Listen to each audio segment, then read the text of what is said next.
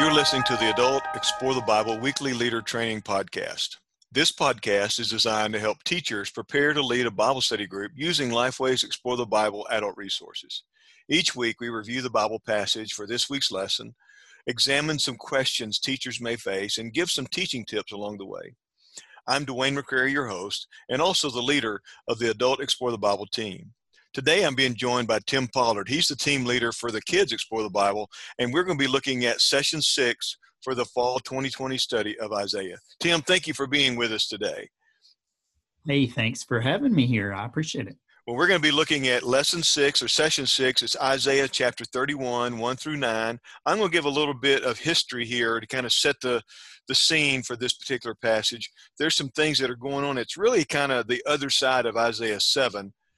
Tiglath-Pileser III um, is the, the king of Assyria, and he attacks both Syria, which is Damascus in Scripture, and Israel. Uh, both are overwhelmed by him. And then Tiglath-Pileser, he even installs a puppet king over what was left of Israel. It's known as Ephraim in Scripture at this point, part it, partly because it's, it's all that's left. But the, but the question is, so what? Well, Ahaz has asked for Tiglath-Pileser to attack. The Assyrians, so, see this as an opportunity. And since they're doing this as a favor for the country of Judah, they also decide to demand payment. And this payment is an ongoing tribute that'll be paid to them on a regular basis. The tribute money that Judah has to pay and will continue to pay weakens their country and ultimately made it ripe for invasion. When the Assyrians threatened, Judah would turn to Egypt for help. Egypt was the country out of which God rescued his people in the Exodus. Thus, any attempt to return to Egypt or rely on Pharaoh was simply a betrayal of God. Here's Hezekiah now. He's the king. And once again, Assyria is asking for that tribute money. He is thinking once again of turning to Egypt for help. And Isaiah is going to enter into the picture and has a message for Hezekiah at this point. And that's the background of Isaiah 31. So let's just look at 31, 1 through 9, and I'm going to give you a quick outline and a summary about what's happening here, and then we'll come back and talk about it. Verses 1 through 3 is this idea of a false hope. Isaiah calls out Hezekiah for turning to Egypt for help when facing the Assyrians. Isaiah reminds the king that God's not limited in his power. In verses 4 and 5, Isaiah then is going to explain that God would remain faithful even when his people were unfaithful to him. That particular section we've entitled True Faithfulness. The last section, verses 6 through 9 of chapter 31, we've entitled Repentance Demonstrated. In these passages, these verses, Isaiah challenged the people to turn back to God, demonstrating their repentance by removing their idols. And he makes a statement here God would decisively defeat his enemy a fire there was in this passage. It's a symbol of God's presence. So let's just talk about uh, uh, three questions here, Tim. Uh, first question What's the appeal of Egypt? They seem to be the go to group when trouble is on the horizon for Judah. Well, you know, um, honestly, when I first read this question, you know, my initial reaction was Egypt was a familiar place or um, a place that Israel would have remembered.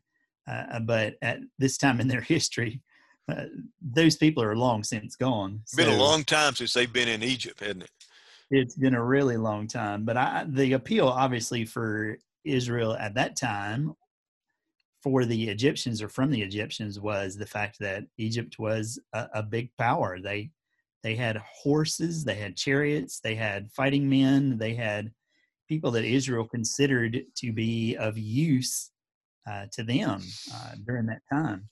If they needed somebody to go into battle with them, e- Egypt was was a logical choice because they were so so powerful. They knew the advantages of having the chariots and having the horses and, and things like that that could that could get into battle and and make um, a decisive sway perhaps in a physical battle that they were they were about to engage in would the distance would the distance of where Egypt is make any difference either since it's further south and west from uh, Assyria?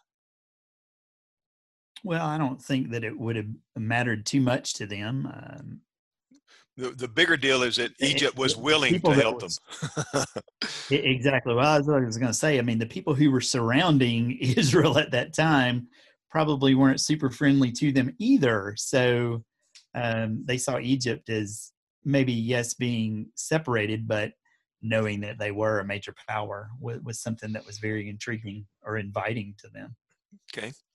In verse 4, God is compared to a lion guarding prey with Israel being the prey. Should that image disturb us as believers?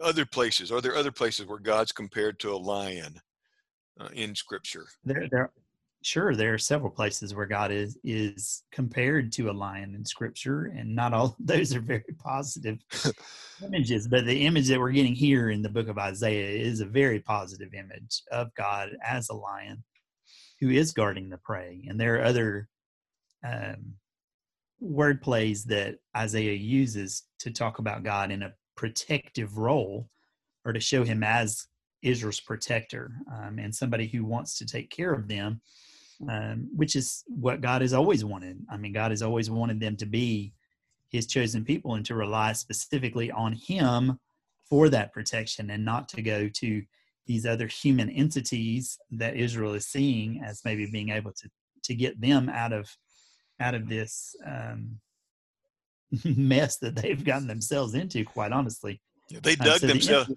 they dug themselves a pretty deep hole here, haven't they? they they definitely have. Um, but you know, God does want to be the ultimate protector, and the the imagery of the lion here is the lioness or the lion protecting um, what they've already captured. Um, and I think that's a that's a good image for us to think through or to think about. You know, God has captured us, and God wants to protect us. He wants to be the one standing on the front line to to make sure that that we are taken care of constantly. What I hear you saying here is that this image is the line is protecting what is rightfully his in the first place. Would that be a good Absolutely. way to help us help help us explain that to our groups?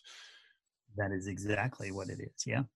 Uh, verse 5, related to that, we're told that God will protect Jerusalem. Is that an always promise? Is there something else behind that promise here in verse 5 where he makes that statement that he will uh, he will protect Jerusalem uh, in at the beginning of verse 5? Sure, absolutely. I, I think taking in in context of what we're talking about right here, um, God's proje- protection of Jerusalem is exactly that that right there. Uh, God really does want to protect Jerusalem. God had given promise that that uh, He would always protect His city, and He did that multiple times. We know we know the end of this story right here. Ultimately, the people are taken away into captivity, but again, they are allowed to return uh, to that city at some point. Yeah, the folks up the folks up north uh, the northern kingdom, it never returns. Um, only Correct. only this the, the, the folks who return from exile are here. Exactly, and, and you mentioned in your uh, introduction where uh, the Northern Kingdom at this point is even just considered Ephraim because that's basically the the only tribe that still continues to exist. Instead of see, it was what ten and a half tribes, and now it's just one. Exactly, and you know God is about to exact um, their capture, uh, and like you said, uh, none of them ever ever do return. Um, but you know, moving forward, even into the New Testament, the city of Jerusalem is a protected city. It's something that God wants to take care of, and even in the future, if we look, you know, to the end of the story in the Book of Revelation, you see where a new Jerusalem is built. So you know, Jerusalem is God's covenant city, and, and God wants to protect it and will uh, protect it at all costs uh, because it is His city. So it's a city that bears His name at that point because it, it, it reflects who He is. Is that is that a way of thinking about it? Sure. Okay.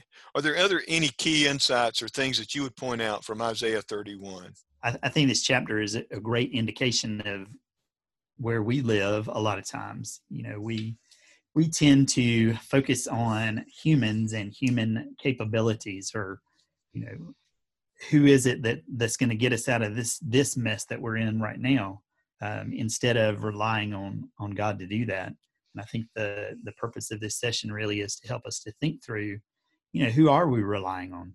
Um, are we relying on god to to protect us and to save us from whatever's going on in the world right at this moment? Or are we looking to human people to to be able to do that instead? And god as he did with them, really wants our focus to be on him and not on others.